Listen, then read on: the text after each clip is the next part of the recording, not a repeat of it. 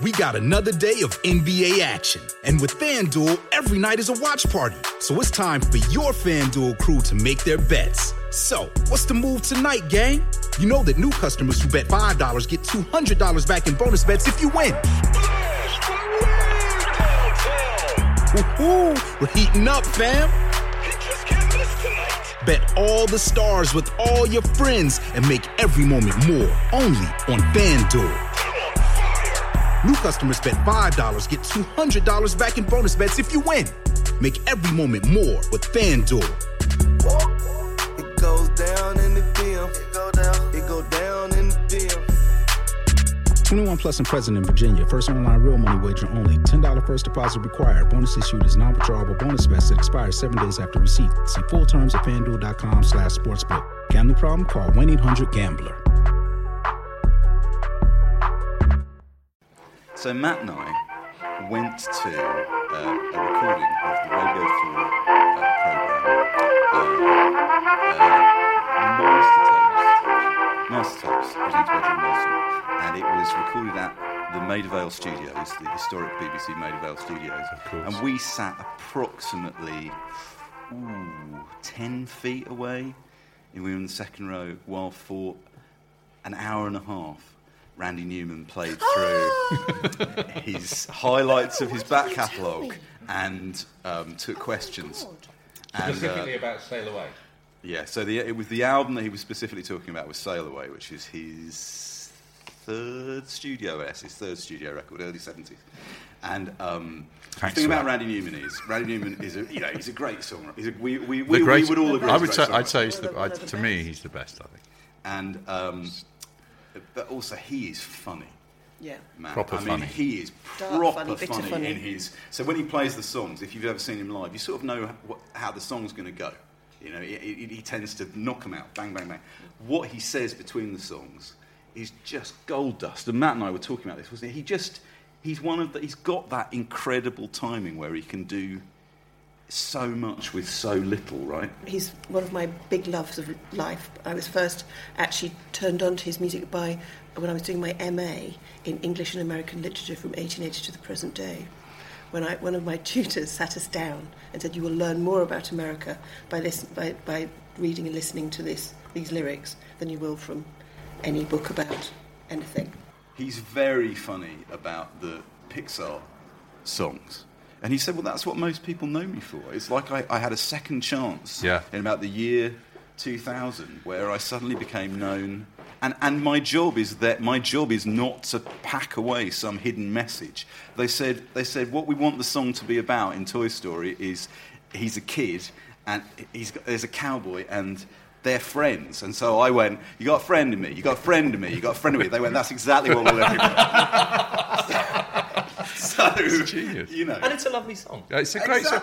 But he, there's just something about e- everything he does that even though he's playing it straight, you know, there's some, there's just the, the intonation. I mean, he, I remember sitting in with small children watching that and turning to us and saying, this, this, this, Ran, this is Randy Newman. They've done the Pixar have got Randy Newman to do the thing, and it, an unthinkable thing for a, for a, for a, a, a children's movie. But it worked perfectly. But there's just that always that edge of humour in in his voice. Like, like Derek Jacobi narrating in The Night Garden, you can always tell that he's viewing it Yeah. in several different, from several different perspectives.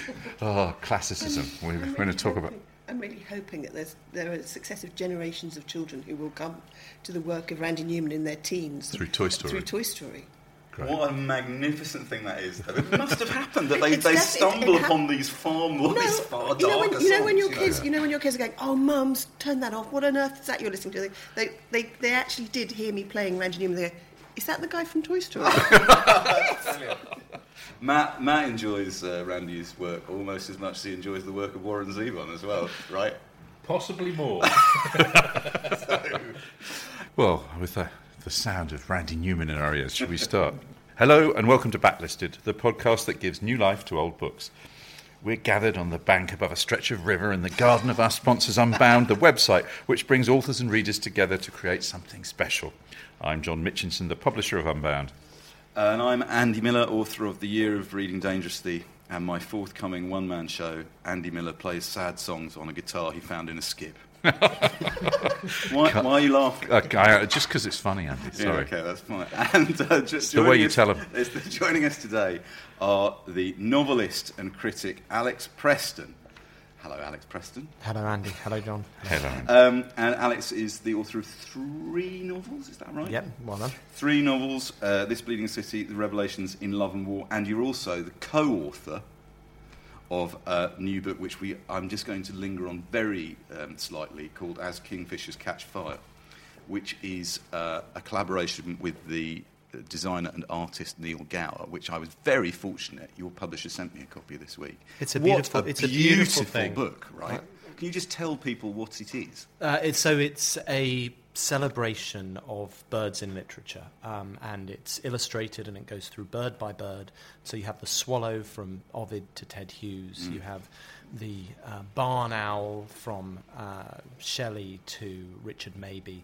Um, and in all of them with, with paintings by Neil. And, and, And Neil, Neil painted these specifically, didn't he? Yes, Uh, so so I would send bird. him I would send him the chapter that I'd written, which attempts to kind of draw out these these various kind of literary references to the to the birds through Can't time. wait to see it. It's a- do you know what they've done? And, and actually, such Corsair, who who, Yeah, yeah. who have done, I mean, they've done an extraordinary job with it. It's um, it's strokeable. it, it is. And we're also joined today by um, Unbound uh, editor at large Rachael Kerr. Hello, Rachael. Hello, everyone. And uh, Rachael is not only Unbound editor at large, she is also John Mitchinson's carer and,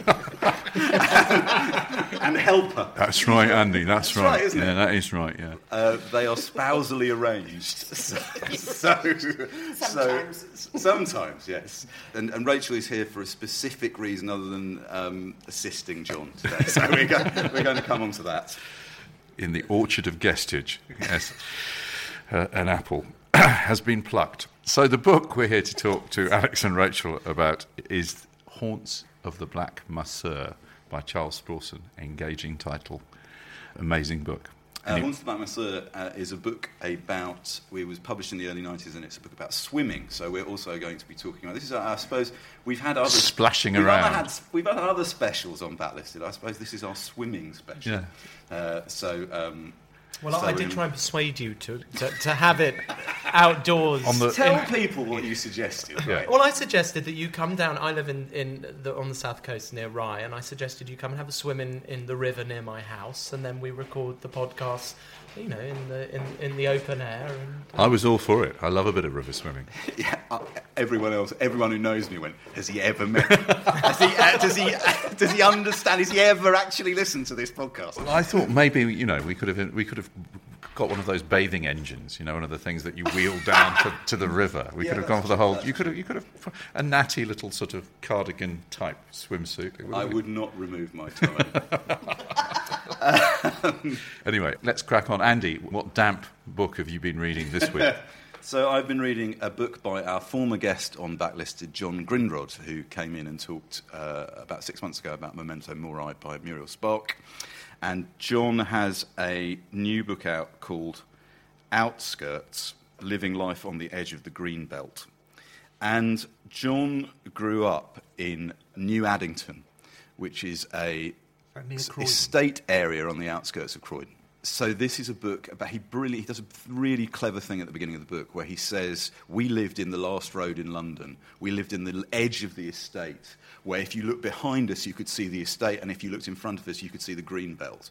And in a sense, looking in both directions at the same time is what the book is about as, a, as somebody who grew up in the suburbs or about what the function of the green belt is. And one of the things that, he, that is so interesting about the book, he basically put, weaves two strands together. One is about the history of the green belt. And one of the things that you learn from the book is that whatever you think you understand by the term green belt, the more you think about it and read about it, the less you know.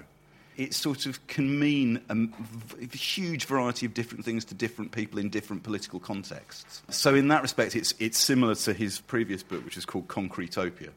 But it's also a memoir of growing up in the suburbs and I must say that I found uh, reading it, it was one of those books that I read in, with my ever present the ever present chip on my shoulder, thinking, right, why aren't there more books like this? Yeah. There should be more books like this by people who live in the places that most people live, not the inner city and not Hampstead. Edgelands. But, you know, Paul there Farley's are so, Edgelands. There are so few I know, books you're right. that deal with the places most people live, right? And, and John and I did an event um, at Rough Trade a few weeks ago where we tried to talk about a few of the books that might feature, and it's hard to, to get beyond nine or ten. Richard Mabey's brilliant Mm, yeah. on that. Of- Yeah. You know, that's where he grew up as well, and that's what nourished his. We were talking about fiction. And we were Paul talking about Farley like, did. Paul Yeah, Farley, Edge- yeah. Edgelands. Edgelands is Great a good book. Red Hill Rococo by Shena yeah. Mackay, Shena Mackay. Yeah. Beyond Black by Hilary Mantel. You Well, know, Beyond right. Black by Hilary and Hilary Nobbs, the whole the whole Nobbs. And David uh, Nobbs, yeah, which- absolutely, and- I mean, yeah. I, I guess Jonathan Coe is sort of in. There's two things I want to say about that. I found the book very interesting and moving, but I also found it incredibly. It's a strange thing to say, but I really found it quite moving to see sort of my experience In of print. my place in the world Yeah, yeah. set out in print. Yeah. I just want to read a little bit, which will, funnily enough, relate to what we're going to talk about for our main book. So this is from the introduction of Outskirts, and this is what, what, what John says about the Green Belt. Despite our best efforts, on the small island of Great Britain, there are still ancient wilds, woodlands, and moors where few people venture, remote and apart from the towns and cities where most of us spend our lives. Places where nature still flourishes, red in tooth and claw, green in stem and shoot, pale in frond and fin. But much of the open space in Britain is not found in rugged highlands or spectacular national parks. It is nearer the towns and cities where most of us live. A tame version of the country, with little of that edgy glamour that people seek out for rambling treks, wild swimming, or getaway weekends. it even has a name that suggests mere practicality, vanity even, as opposed to mystery and grandeur the Green Belt. If mountains and lochs are the CinemaScope version of our countryside, the Green Belt is the sitcom. Cosy. it's good, isn't it? Cosy, familiar, cyclical. To be seen in regular short bursts. It is the small, pretty flowers of Laura Ashley wallpaper rather than the awe inspiring atmospheric excesses of romantic painting. A frilly green doily around the edge of our cities. Here, the wildlife is the grey squirrel, fox and wood pigeon rather than the beaver, otter, or wildcat. City folk might go out there for a weekend cycle, but for a proper break, seek adventure in the real wilds beyond. Highland or North Welsh folk might find this tame landscape almost funny. It's the place where cross people meet to try and put a stop to the modern world, whether it be wind farms, fracking, or road widening schemes. Yet it's also full of commuters building extra bedrooms and adding value, and farms with hillsides of yellow, yellow oilseed rape or golden barley, where developers win some and lose some. And of course, there's much that's more surprising than any of this, too. Strange small towns, landfill sites, abandoned military facilities, motorway service stations, follies. In England alone, the Green Belt accounts for 13% of our total land, in Scotland 2%, in Northern Ireland 16%. Yet most of us would be hard pressed to explain a few fundamentals about this strange phenomenon. What exactly is it? Is there more than one? If so, where can you find them? And why and how did they come about? Was it an ancient idea we inherited from the baronial landowners of yore, or something more recent and practical, like health and safety laws or immunisation? Are there people we can thank for it? and why don't we know who they are? What do these greenbelts say about our temperament, our hopes, and ambitions? Are they indeed an attempt to give us a national character? When it comes to answering these questions, have the solutions been hidden in plain sight? Have we not been able to see the wood for the trees? Oh, He's a very good nice. writer, Isn't isn't that he? great? He's a good Isn't writer. that great? good. Well done, right? Brendan. And also, the, the thing about that, the thing that John is so brilliant about is, is outlining the way in which the Green Belt was, was a effectively socialist idea in the spirit of the NHS. And like the socialist idea in the spirit of the NHS has been appropriated by whoever wants to appropriate it subsequently. Um, So yeah, I, I really recommend it. It's very Great. moving, very political, very informative. Good work. Good work, Grindrod. John, what have you been reading this week? I have been reading uh, a book by Nell Stevens called Bleaker House. Uh, the subtitle is "Chasing My Novel to the End of the World," and I have to say, it's uh, it, it comes blazoned with a. It's published by Picador, very good.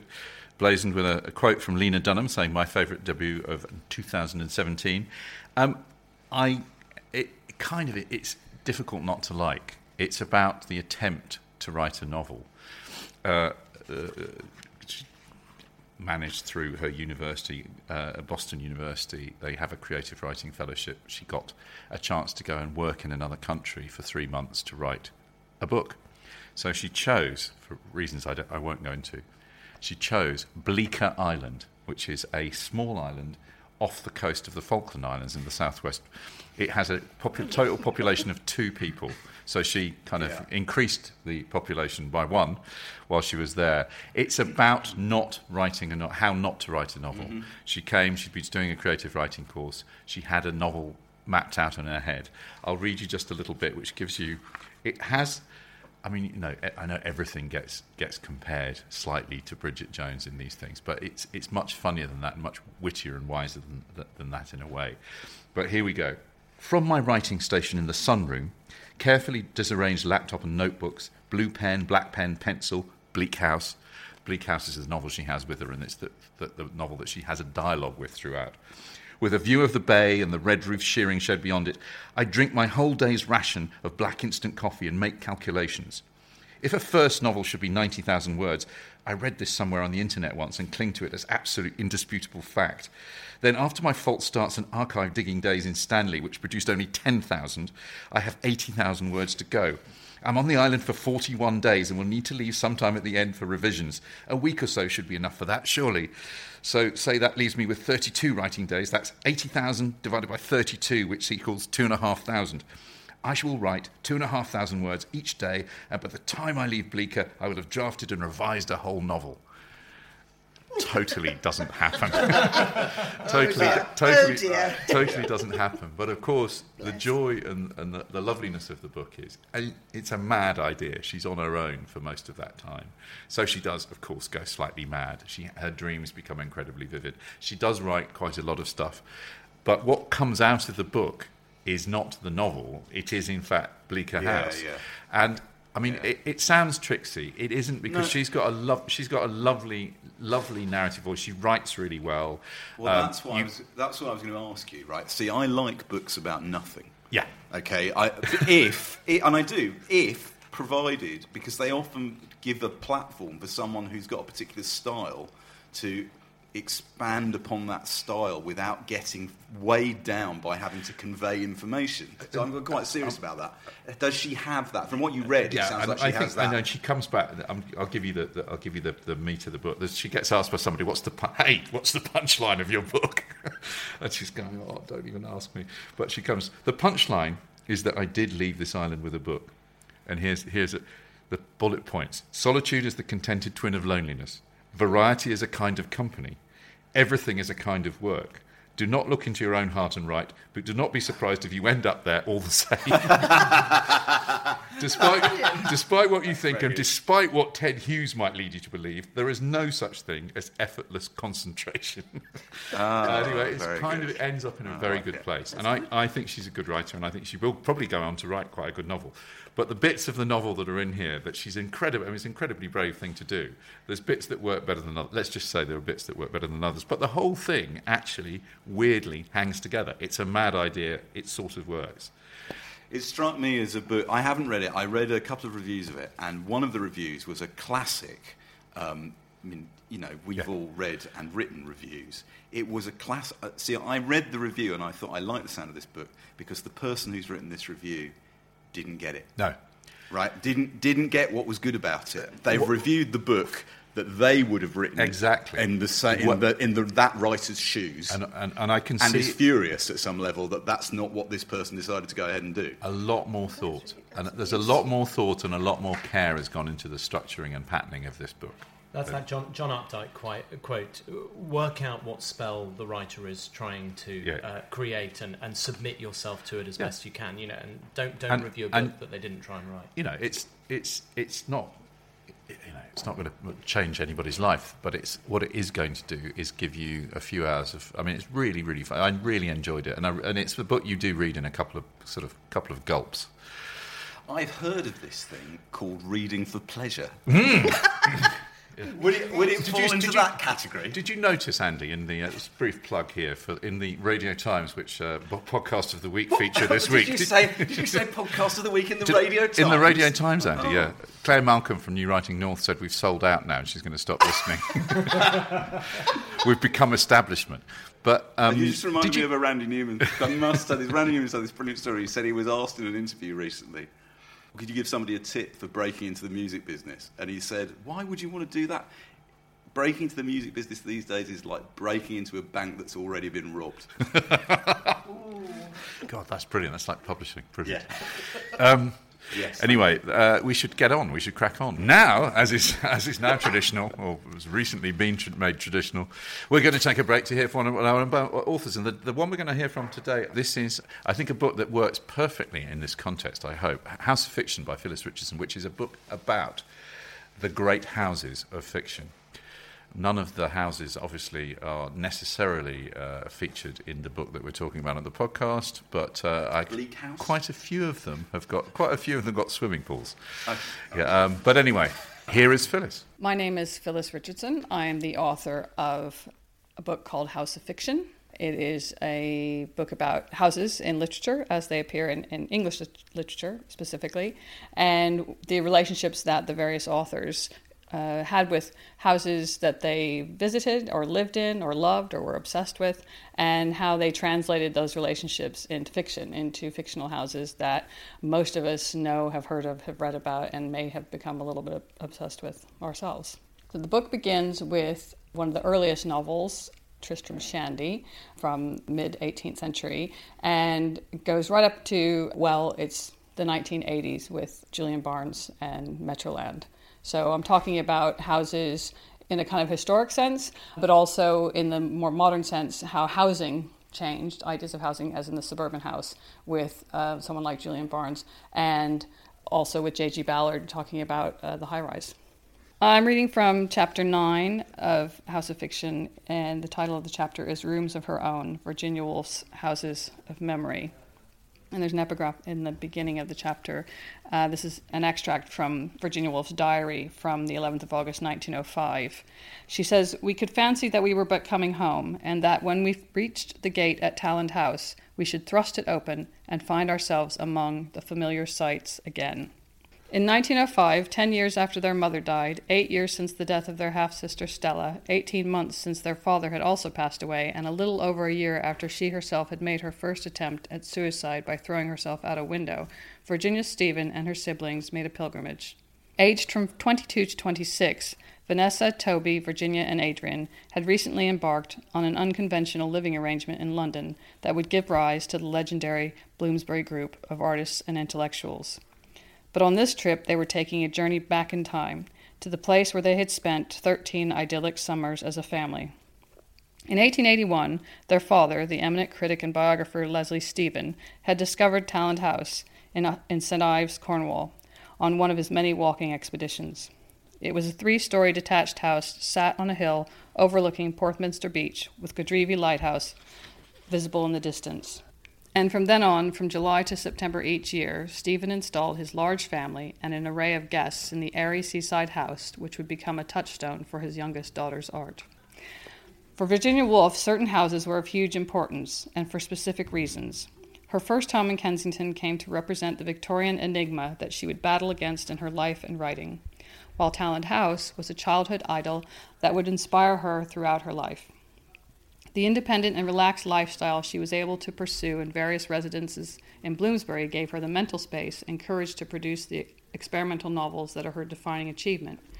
And finally, the retreat that she and her husband Leonard Woolf had at Monk's House in East Sussex gave her the opportunity to recreate some of the atmosphere that she loved so well of those early days at Talland House, while having private space for herself and a continual stream of family friends whom she liked to see, quote, dotted about on the estate. The House of Fiction by Phyllis Richardson is published by Unbound and available to order from all good bookshops. Backlisted listeners can get money off by ordering at unbound.com using the code BACKOFF at checkout. That's all one word. B A C K O F F at checkout. Now, here are our sponsors telling you what to do. And now we're back in the room uh, to get on with the main matter in hand, which is the r- very, very uh, uh, uh, singular book, Haunts of the Black Masseur, by Charles Sprawson. Singular, li- literally singular, because uh, this is Charles, to date, Yeah. Charles Sprawson's only book, I think I'm right in saying. And it's a great pleasure to have Alex Preston uh, here to talk to us about it, and uh, Rachael, of course, as well. Alex, so where did you first run into this book? Uh, so I was given this book by my best friend when I was, I guess, in my late teens. Um, his name was Hugo Godwin, and he was the son of a man called David Godwin, who discovered this book. And so Hugo, best man at my wedding, and we swum together a lot, and said, "This is a book that you will love." And indeed, I absolutely love it, and have loved it, and, and read it and reread it ever since.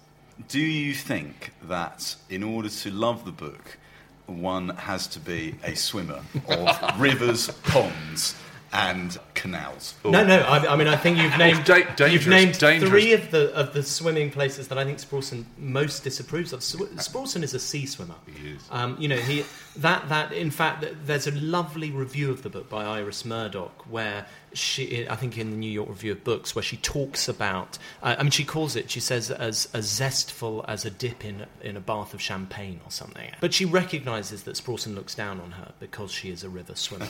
um, Sprawson likes swimming where there's a lot of danger, and there's no danger in rivers and ponds. Okay, that's a fair point. But do you have to be a do you have to be a swimmer? Uh, no, I mean I think it's a, a book for people who like books more than people. Who like. Indeed, indeed, indeed. I, I quite agree. Rachael, where did you first encounter Haunts of the Black Masseur? Well, I, I was actually working at Jonathan Cape with David Godwin when Hugo was probably about 10. um, and I was the publicist for this book when it first came out. And it was one of those moments in, in publishing where you read a book that is quite unlike any other book that you've ever read. And there was a marvellous sort of glamour about Sprawson, who was this terribly well spoken, um, sort of handsome, slightly military bearing Raj, born in the born in Pakistan in the 40s. Sort of this author that came in and talked to us about the book, and there was a sort of moment where we all completely fell in love with him. Um, and it was, and the book was just full of that easy. Easy kind of uh, erudition, and uh, you just felt you were learning. And I am the kind of swimmer who uh, you know, I hate a swimming pool. I can't bear chlorine, but I'm the kind of swimmer that is very, very terrified of weed at the bottom or anything getting wrapped around my legs. So it made me more adventurous when I was reading it. It was just one of those books that everybody got very, very excited about Uh, and completely fell in love with. This book came out 25 years ago, and I remember it coming out, and I remember it being reviewed. Did you, as the publicist in charge of the book, when you were first presented with it, did you have any sense of where, where on the scale of how between easy and difficult it was going to be to get attention for the book? I just fell in love with the book. And I, I'm one of those really tragic people that when I really love a book, I was like, you've got to read this book. And it's Yeah. really complete. I got so, I was so thrilled by it. And so I remember, I remember I used to write letters to journalists in the days before email. I mean, this was long before anyone had a, had an email account or you sent pre- press releases. I would write, you know, personalised letters to, to, to journalists about things. I remember one journalist, I think it was Mick Brown at the Telegraph, once ringing me up and saying, Rachael, I can't do anything with this book, but please never stop sending me your letters. Because if I was really excited about a book, it would be really effusive. And I think they probably found it quite amusing. But, you, Rachael, you and I were talking earlier about lending books, and I always have more than one copy of this book in my house because I'm Yeah. worried that I'll give away my first edition if I don't. I love it so much, and I press it on people. So Yeah, um, th- And it's, that's where's our first edition? I know. I think. Well, uh, that, that's exactly it. When we we were looking, no, we were looking, we were looking for our first edition, which I which I have, which I which I in my memory I think is a signed edition, but it's not on our bookshelves. And I know that I personally would never have given away a first edition of this particular book because I love it so much. So I just Everybody's know. Everybody's looking at me now. Everyone's looking at you. Yeah. Well, it's, I'm sorry. It's After true, one but too is- many, it is exactly after a that particularly kind of- bibulous Sunday lunch. It is exactly that Obviously. kind of book. It- Do it- read this it book, is it's that- marvellous. You, you, you know, it's exactly the kind of book you have a conversation and say, "I like swimming," and you say, "Oh, if, have you read Sprawls? You must have read." And of course, you know, the, the, the title is remarkable enough, and we'll talk about that maybe a bit a bit later on. But it is. It, it, I mean, from my memory, I certainly remember. I mean, I'd read this book before Rachael and I were together.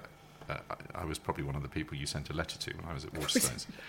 and I read it in proof and got incredibly excited about it. And I remember going to New Zealand um, uh, uh, with my uh, with, with my then wife, and uh, and spent the whole holiday in New Zealand. It was going for, for a friend's wedding, trying to find places that I could go and swim in. I mean, you know, we were up Tongariro, one of the mountains, uh, volcanoes, and I sw- swimming in volcanic lakes, and it had it did have an immediate and electrifying effect, I think, on a lot of people because it it suddenly the some the core of the book, which is the idea of swimming as a connection with something bigger, with some with the past, was just it was the right book at the right moment. It's a, it's a template for an obsession. I Yeah, think that's yeah, what yeah, it yeah. Yes, that's I- a brilliant description. It's, a yeah. it's a very accurate description. I felt two things. I'd only ever dipped into the book. I'd never read it all the way through.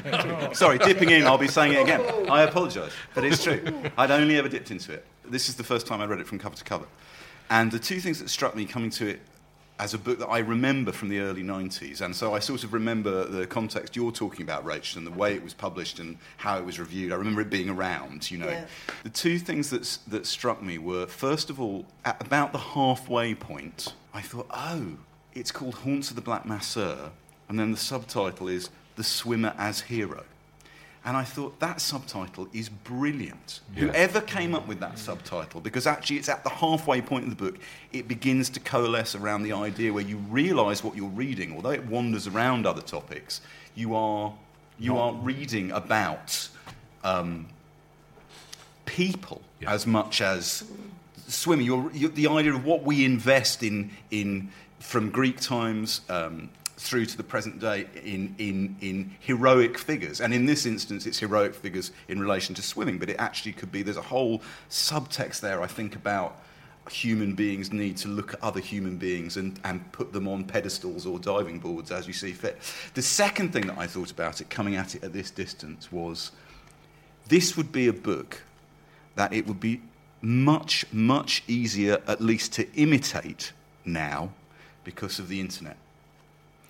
And reading it now, That's a I great- actually, that's really, I really- thought- I actually thought that too, when I thought was- this. The, there's so much.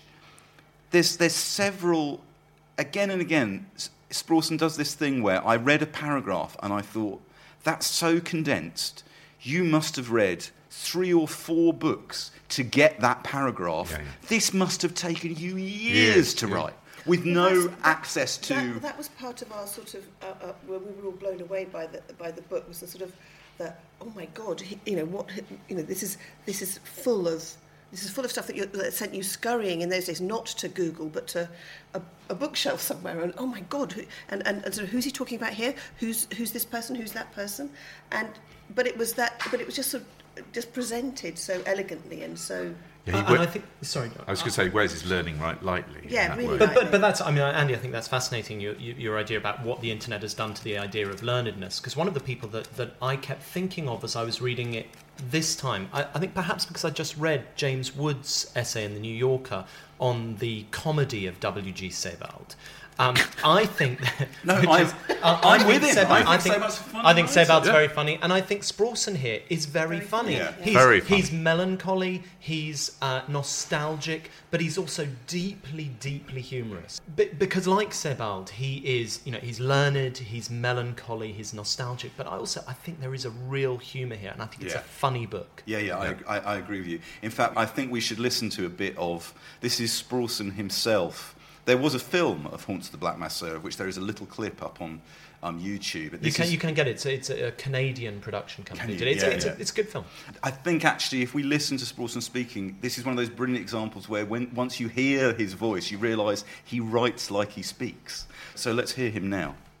The Hellespont is the goal of every classical swimmer. A few miles inland are the remains of Troy.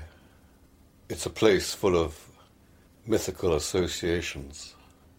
On the northern shore, on the European shore, the scenes of various Greek naval battles. So it's a place that's full of classical mystery. And for that reason, I and many other classes have wanted to swim it. When you come down the hill, as I did by car, and approach the Hellespont, it looks far narrower than one imagined, especially the narrowest place, the narrowest part of the channel. And uh, I immediately started swimming across. I thought it would be so easy. And within 10 feet, I was pulled across towards the Aegean. If I hadn't clung to a rock, I'd have been swept miles away into far out into the Aegean. So I realized it wasn't as easy as I thought. And I took the, uh, the ferry boat back and next day arranged for a, a boat to accompany me on a, on a far wider bit of the channel. Very busy traffic. And And it was quite rough and quite difficult, especially the last 200 yards. And I only just managed to get there. it's so wonderful. It's a pleasure. That's what I love about. I, I, I, I'm so pleased you, you brought out the humour, but also the. There isn't much scholarly apparatus, you know. There's not masses of footnotes. There isn't even a bibliography. It, it, it's, it feels very like one of those wonderful 19th century, you know, works of, of scholarship, but with an incredibly kind of that, as you say, that modern sensibility of just, just rather just rather this was all rather this is all rather wonderful. Now it's not so wonderful, but I don't it- mind. And it, and it reminds you because actually he calls upon so many of the characters that, that he then writes like. Because I think the structure is very important. That he starts off giving you, if you like, a literary introduction to swimming. And what he does is he gets all of these people on side. So he takes you through people like George Borrow, like Swinburne, uh, Shelley, Byron, Jack London, and then he uses them in the second half of the book to describe the world of swimming. So it, it, it, he is writing in a literary history of great writers who have written about swimming. And how the, the thing that, that astonishes is just how important swimming. You, he makes he- you know he puts a thesis down that you think really, and then he totally nails it. Absolutely. He, you realise that that actually this immersion in water that he writes that he writes about that they all write about the sense of being. There's a brilliant bit where he throws in a bit of Freud, saying you know it's all about it's sort of about wanting to be mothered and you know well, most most the of these amniotic fluid. the all return to the womb, but he does it all. You know, he doesn't force any of it. He, he tosses in his own observations almost casually, but he can, what you realise is that my God, yes, this this being in water, this that you know from Goethe through to F. Scott Fitzgerald. So many writers, you suddenly see. I hadn't thought about literature. I hadn't thought about this strand of literature as being so important before. And he, was talking in the clip we listened to about Hellespont there. Could you say something about, I mean, I, you know, the extent of my ignorance uh, in this area was profound, I realised as I, as I read the book. Um, but could you say something about why that is so important Well, to because the book it was and to... to, to the book and to and to the swimming world. So the Hellespont is is you know notoriously difficult to swim. I think my father did tried it and maybe gave up, or did. There was one part of it where, anyway, it's it's it, it- it's Byron is the reason. Byron swam it, and it was the mark of Byron's heroism. It was the thing Yeah. that set him apart from the people who pretended to be heroes uh, and, and and writers and, and weren't. And so for Sprawson, it is not only you know he's looking across to Troy. This is part of of, of his classical uh, background, but it's also about uh, about following in the footsteps of, of Byron, being the great swimmer writer. Well, we'll talk a bit about Sprawson later on, but I, I just want the normally on Backlisted, I, I have you know recourse to life stories and biographies and Journals. and, and journals. Indeed, Sprawson's author note is. In and of itself, a tiny masterpiece. This is uh, the published information about the author Charles Sprawson at the front of Haunts of Black Masseur. Charles Sprawson studied at Trinity College Dublin, deals in 19th century paintings, and recently swam the Hellespont. I mean, that's one. That's wonderful. Whoever, whoever allowed that to pass, Rachael. I, I seem to remember he was quite adamant that that was all It's, we it's needed. shrunk for the latest vintage edition. It's even smaller. I think they've cut out the bit about him dealing It- in 19th century. It's just paintings. says Charles Sprawson's an obsessional swimmer and diver who has swum the Hellespont. They've also, which is what I was trying to say, I think bafflingly taken the the uh, subtitle off the off the cover, That's a mistake. which I would say is a is a, is a big mistake. A This is in the vintage classics Mistake. Yeah. edition. Yeah. Yeah.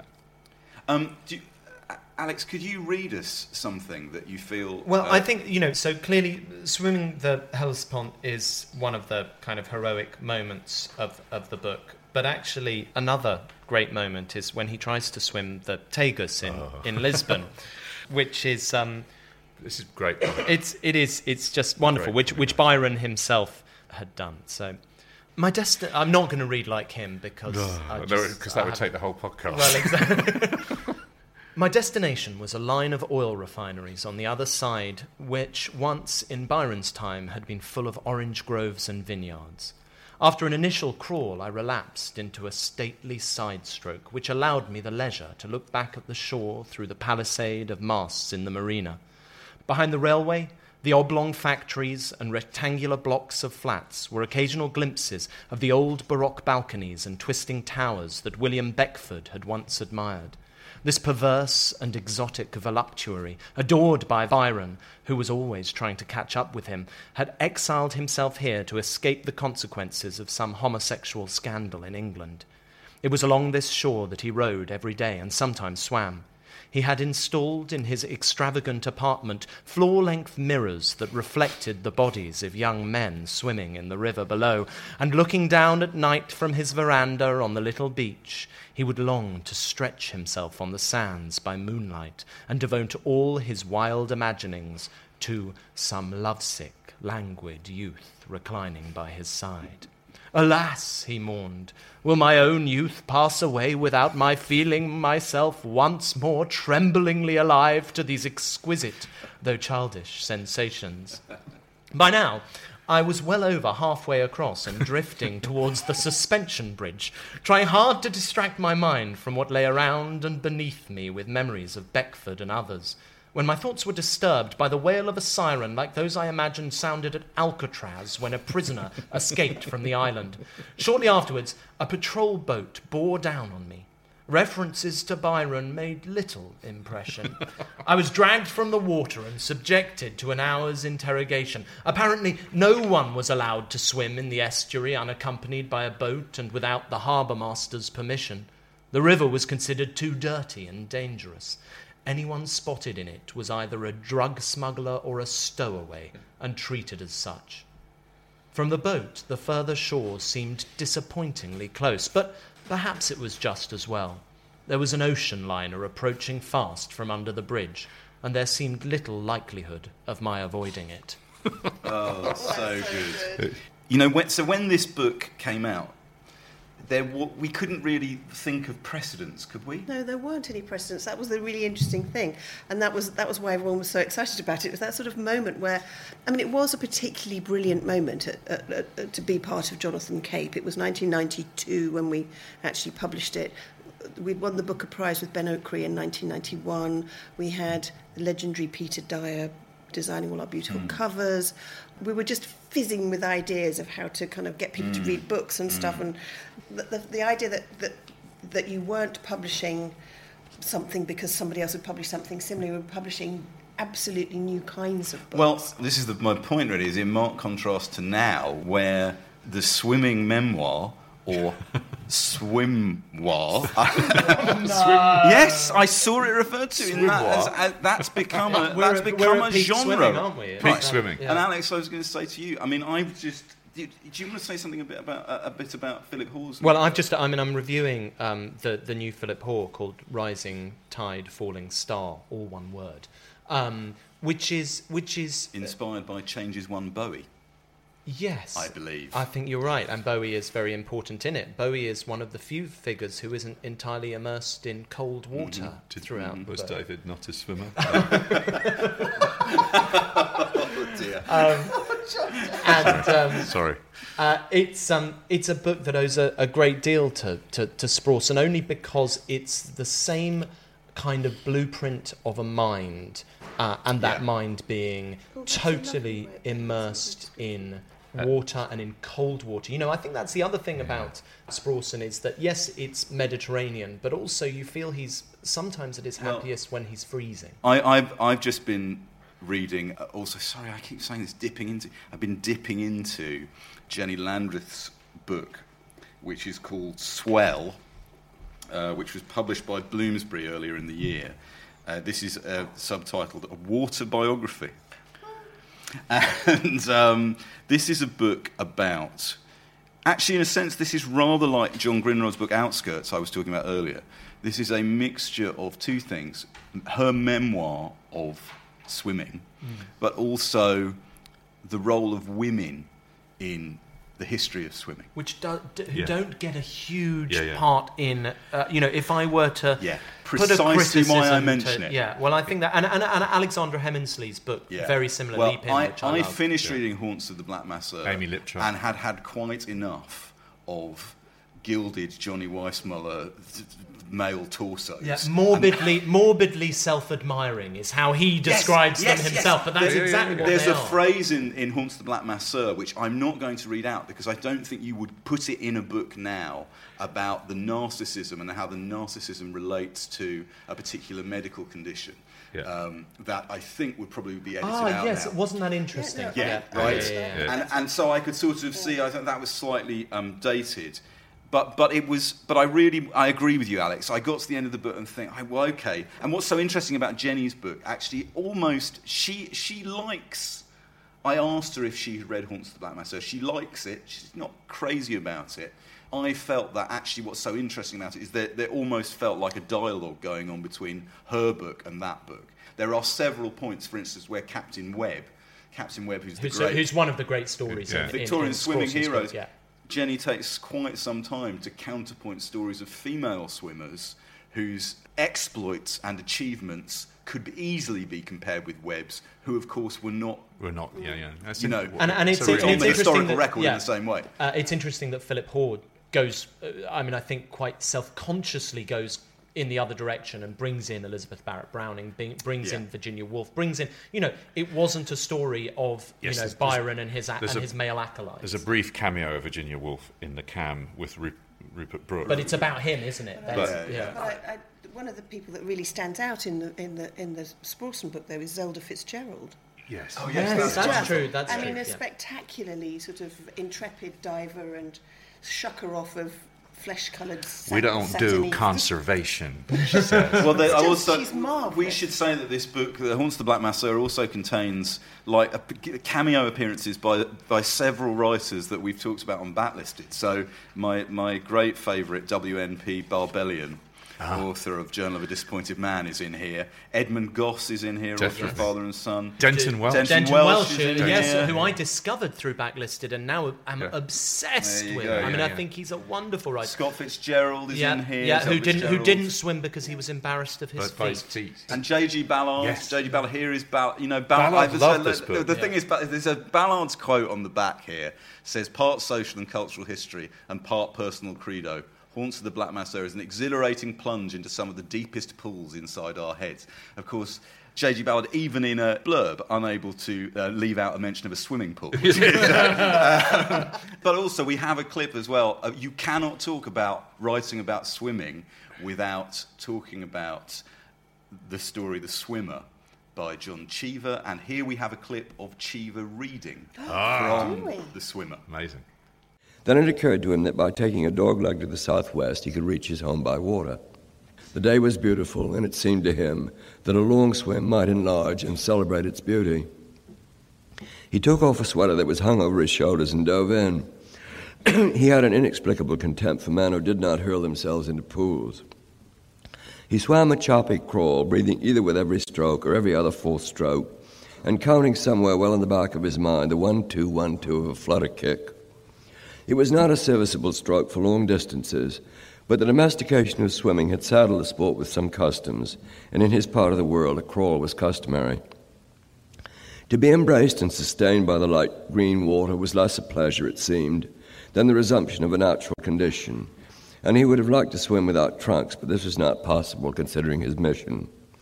He hoisted himself up on the far curb. He never used the ladder and started across the lawn. When Lucinda asked where he was going, he said he was going to swim home. Now, that is an extract of Cheever reading from the story of the swimmer in 1975. There was, of course, a film made of the swimmer, Famous a wonderful Brilliant film. film. Brilliant. Uh, as I said, I was saying to somebody this morning, it's like an episode of The Twilight Zone directed by Antonioni. it's uh, starring Burt Lancaster. Burt Lancaster, who is mentioned in Haunts of the Black Masseur, had to learn to swim for it. The reason it's such a good story is because it gets that thing that again Sprawson does so well of the kind of dreamlike altered state of being in water. Um, that I think that the the, the the, the thing at the end of, of the swimmer, which we won't give away because it is kind of a, an extraordinary reveal, but it does something to your consciousness of a reader, and, and, and I would I always I always wish I could read that story for the first time again because of the surprise of the ending. Yeah. Um, I, I don't think it's funny rereading Sprawson after so long. Uh, there's so and having read more, you know, you've read more. 25 years, you've read different stuff, but no one I think has nailed the, the sense of the, the, the, the sheer sensual. I mean, it's it's both sensual deprivation, but also completely the, the relationship. I just wanted to read this little bit from Flaubert the sense of your, the, the mind and body being kind of in, in harmony through swimming, which he just says, My sole pastime, my only sport was the purest of all, swimming. It seems to me that I discover and recognize myself when I return to this universal element. My body becomes the direct instrument of my mind, the author of its ideas. To plunge into water, to move one's whole body from head to toe in its wild and graceful beauty, to twist about in its pure depths, this is for me a delight only comparable to love. It's just That, that's Flaubert. saying Flaubert. But what that's the genius of Sprawson. He, you took going back to this internet. This is years of reading and note taking, and and what it's not cutting and pasting from the internet. It's it's it's the sort of you could sort of feel that it's it is the the work of a lifetime. It's as though it's as though he's just casually saying it all the way through. Yeah. He's just telling Drops- you. drops stuff in, Just yeah. dropping Mm. stuff in as though you were having a conversation. It- But it's not- there's one bit near the start where he, he can't remember where the quote's from, and he, re- he refers to something as like. Uh, he just said it somewhere. Yeah. He says, "Yeah," That's right. but he does. Yeah. He does I this wonderful thing of getting both the kind that sensuous. Um, you know, uh, uh, Roger Deakin in, in Waterlog, which is a book we Which might talk a- a- about yeah, alongside. He important. talks about being uh, enveloped by the water, this sensual, sensuous nature of it. But but he also Sprawson gets the kind of lustral purifying nature of the water as well and i think the balance there is one of the kind of uh, it's one of the, the, the, the frictions in the book that, that, that drives it along I love this quote here. Sorry, uh, Alex. Uh, uh, you were talking earlier about the humour. Uh, and there's a there's an anecdote here. Bertrand Russell bathed by moonlight with Rupert Brooke off Lulworth, and in his autobiography records his last friendly encounter with Asquith, the Prime Minister, that's very good. which he felt the most surprising incident of his whole life. Quote. I was walking on a hot summer's day in Oxfordshire along the banks of a small river, and I got so warm that I thought I would go in and bathe. And I went in and bathed. The place seemed completely lonely, and I bathed without a costume. When I came out, who should I find standing on the bank but the Prime Minister? a great surprise to me. It was no occasion for dignity or for serious discussion of great political problems. I put on my clothes as quickly as I could while he conversed in an amiable manner, and that was the last time I had a friendly, comfortable relation with Mr. Asquith.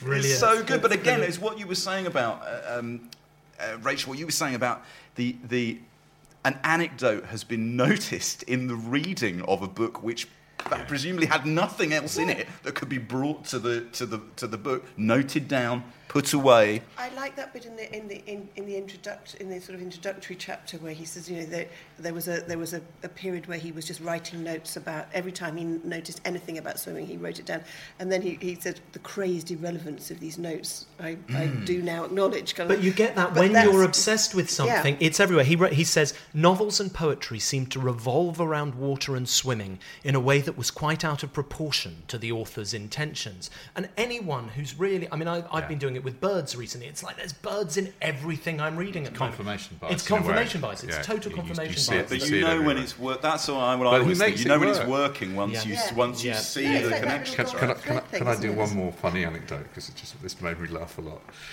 Uh, signs of urine in his pool shocked Orson Welles. In an attempt to embarrass the culprits, he found a chemist who had developed a clear, colourless liquid which, on insertion in the water, could immediately detect those who had abused their privileges. We put this stuff in and we invited our friends out, naturally at the weekend, and they were swimming around in raspberry coloured clouds. They were all doing it, you see. We discovered during our scientific investigation that it was overwhelmingly the men who did it, and women of advanced years. This is very good, Orson Welles. The awful revelation that so many of his sophisticated friends habitually misused the pool in this way greatly dismayed.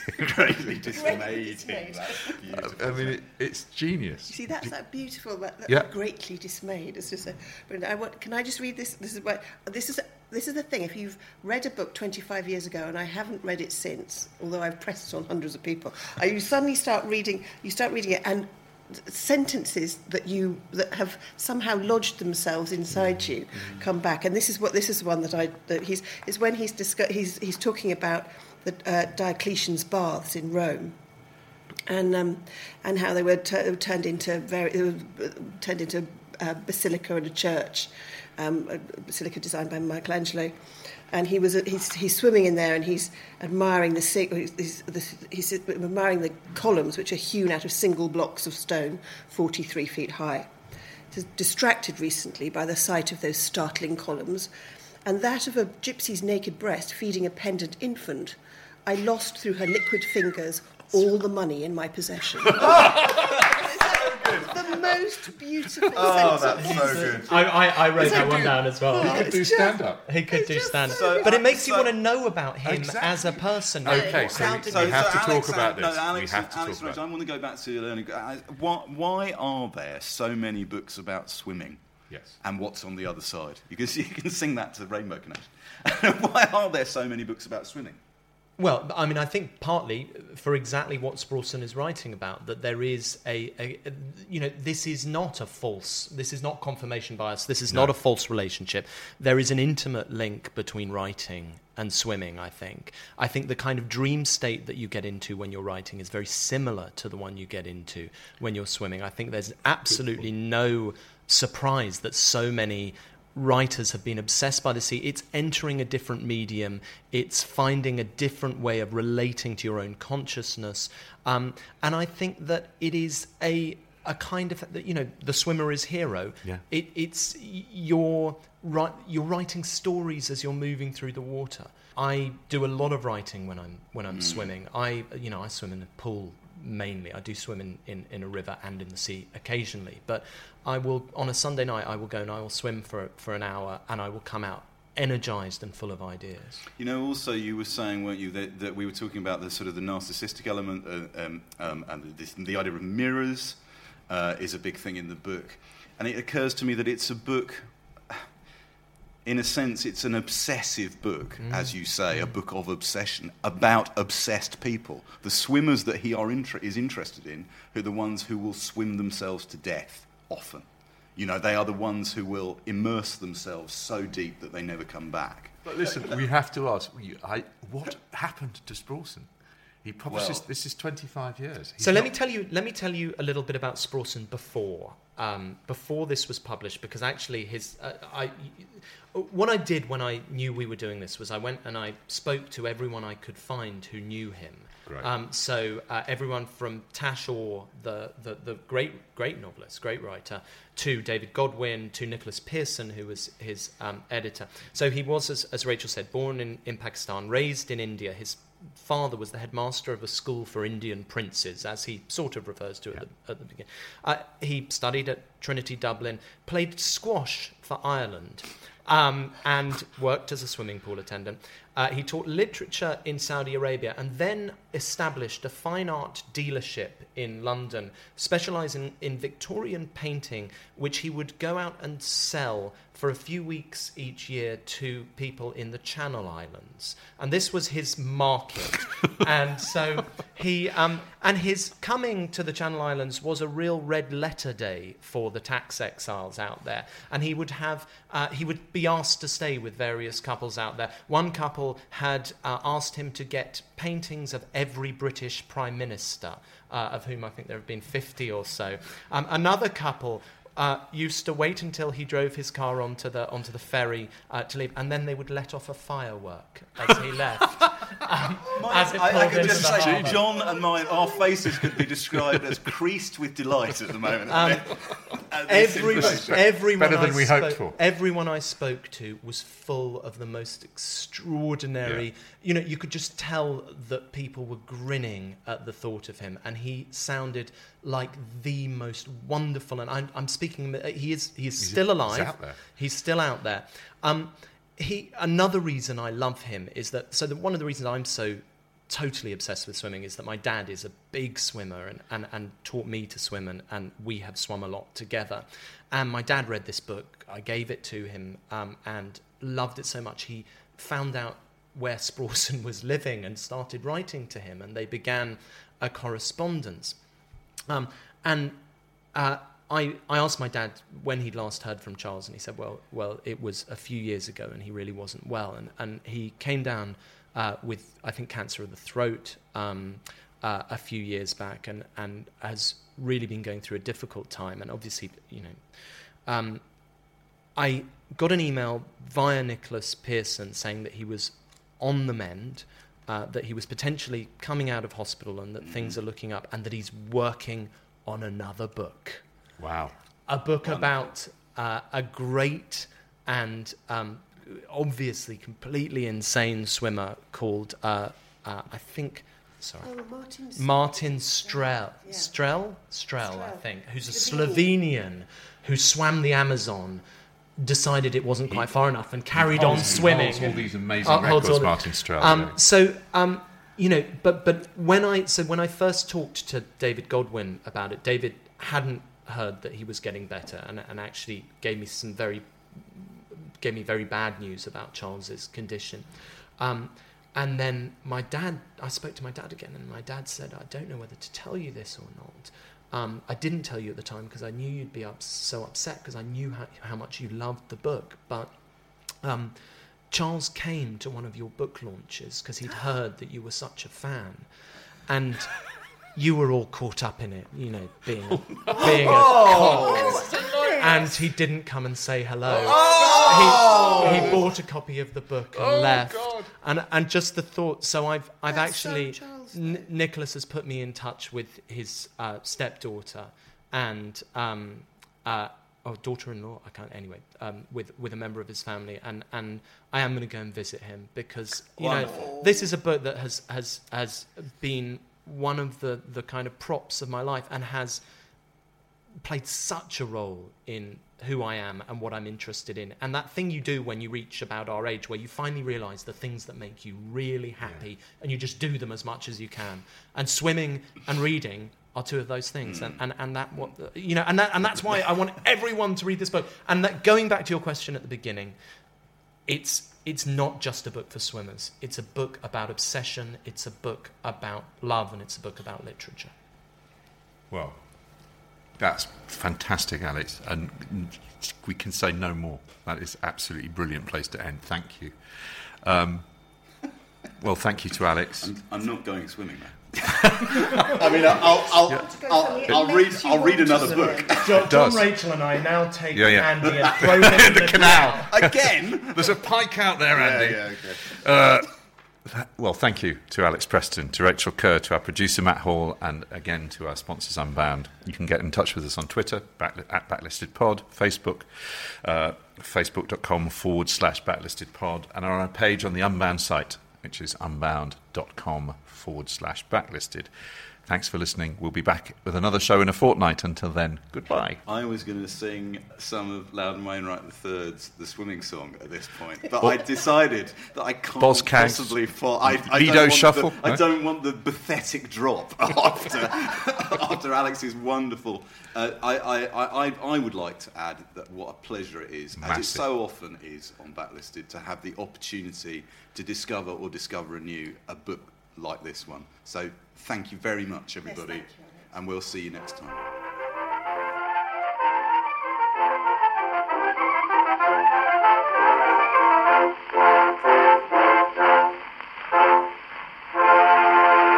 If you prefer to listen to Backlisted without adverts, you can sign up to our Patreon. It's www.patreon.com forward slash backlisted. As well as getting the show early, you get a whole two extra episodes of what we call Lock Listed, which is Andy, me, and Nikki talking about the books, music, and films we've enjoyed in the previous fortnight.